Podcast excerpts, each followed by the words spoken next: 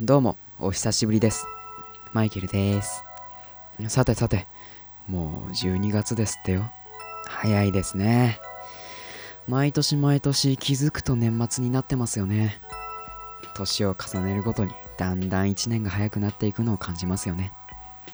さて、今回のテーマは寒い冬をどう乗り越えるかと喋り方のお話、それからマイクの話です。豪華3本立てでは行ってみよう。まずは寒い冬をどう乗り越えるか。本当に寒いですよね。冬を乗り越える上で大切なのはやっぱりこたつとアイスですよね。寒い中で食べるアイスは最高だぜって一昨年ぐらいに誰かが言ってました。そいつ風邪ひいてましたよ。それから冬に怖いのはやっぱりインフルエンザ対策はどうすればええんでしょうなっていう話ですよ。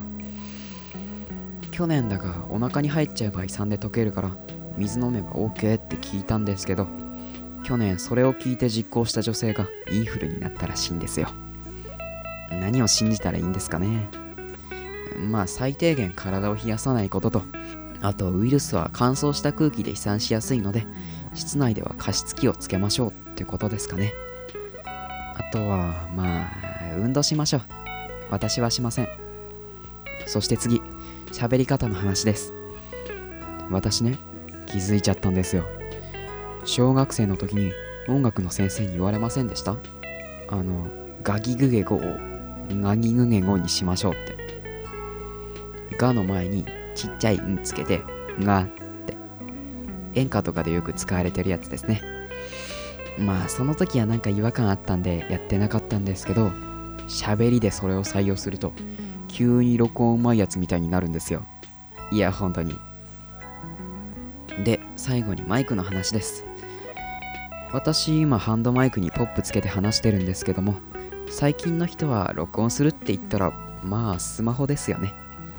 ただね、音を使う身としてはね、だいぶ違うんですよ。雑音とかノイズが本当に少ない。こだわる人はね、絶対買った方がいいですよ。外部マイク、あとポップ。最初はね2000円とかむしろ1000円でも内蔵マイクよりかとってもいいですよっていう話でした。さて、話したいことを話しただけの回なんですけども、いかがでしたでしょうか。キャスとかセリフやってる人はガギグゲゴを採用しましょう。大きい声出しても喉痛くなんないんですよ。あとラジオとか実況やりてえなって人、マイク買いましょう。1000円でいいんです。ポップなんか300円ぐらいで Amazon で売ってますよ。で、冷え性の人、私には救えません。ごめん。頑張って乗り越えてください。以上、マイケルがお送りしました。じゃあね。ちなみにこれ4テイク目です。